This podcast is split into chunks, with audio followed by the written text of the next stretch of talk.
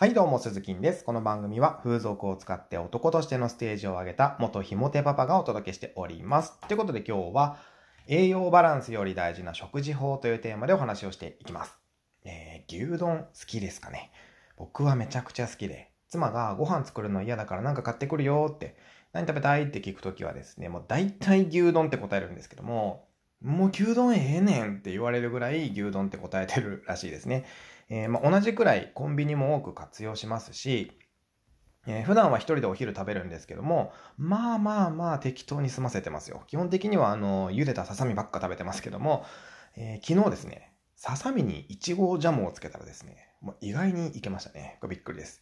まあそんな感じで普段は適当にお腹を満たしてるわけなんですけども、実はですね、たまに、たまにね、ちょっといいもん食べたりするんですよ。あの、仕事仲間とホテルの最上階でね、一人ろくせんえんぐらいするランチとか、まあ、妻とホテルのビュッフェ行ったりとか、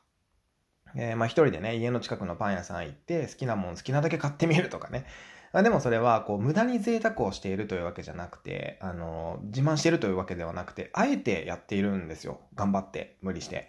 あの普段生き慣れていないところに行くとキョロキョロしてしまいますし、基本僕田舎者なのでホテルとか落ち着かないんですよね、実はね。はい、あので女性とのデートでちょっといいとこ行ったりするときに男がキョロキョロしてたらダサいじゃないですか。え、何この人みたいなね。でいざって時のために普段から慣れておく練習をしているわけですね。あの普段できないことっていうのはいざって時もやっぱできないので。だから学校でも防災訓練っていうのがあるし、消防士さんは毎日訓練をしているわけですよね。いざって時のためにね。うん。そして、えー、まあもう一つ理由がありまして、それはなりたい自分を演じているという理由ですね。もういつかこうなりたい。将来はこんな風になりたい。えー、まあそう願うことっていうのはまあ悪いことではないんですけども、まあ、願いってそうそう叶わないですし、ましてや誰も叶えてくれないわけなんですよね。当たり前ですけども。で、なりたい自分っていうのを紙に書いてみると、意外にね、あれ?これちょっと頑張ったらいけんじゃね?みたいなことが結構あるんですよ。うん。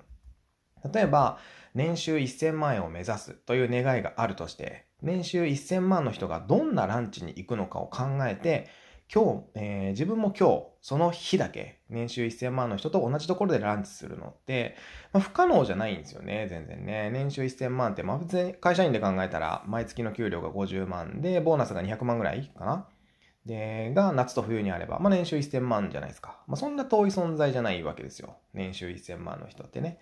えー、まあご夫婦で公務員だとか、えー、ふたりで年収せんまんとかね、普通に結構超えてるじゃないですか。ね、でこれぐらいの願いであれば、まあ、叶えてる人が身近にいると思いますし、まあ、いなくてもどんな生活を送ってるのかっていうのは想像つきそうですよね。うん、あのただなんでしょうね、こう歌手であの実業家のガクトさんとかのクラスになると、まあ、どんなもん食べてるのかすらもう想像もつきませんけどね、まあ、そうではなくっていう話ですね。えー、で話を戻しますと、僕はとにかく女性にモテる男になりたかったわけですよ、昔はね。で、モテる男とは何ぞやと、どんな男がモテるんかいなと考えて考察して研究して、ほうほうかっこいい男どもは、えー、お金の使い方もスマートでかっこいいんだなという事実を目の当たりにしたわけですよ。そしてホテルでランチしている男性はスマートでかっこいいなと思うようになりました。そう、えー、会社員時代の頃の話ですね。だから真似して演じてたんですよ。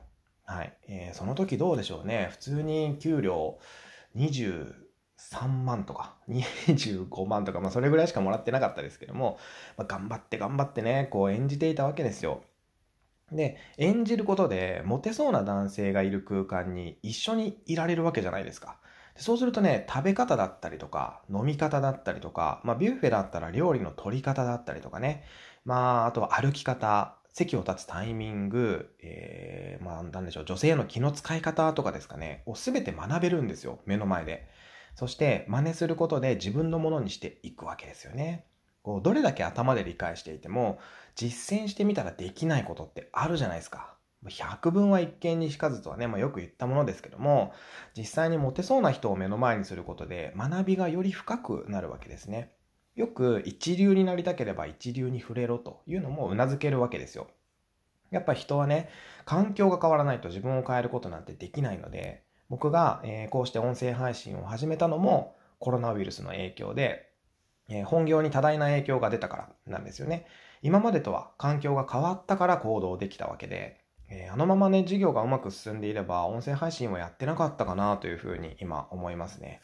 はい、えーまあ、話はだいぶそれましたけども、普段からなりたい自分を演じるっていうのはすごく大事で、それがなりたい自分になれる一番の近道だと思います。もしこの配信内容を信じていただけるのであれば、僕が言っていることを信じられるんであればね、えー、たった一度でいいので、なりたい自分っていうのを無理して、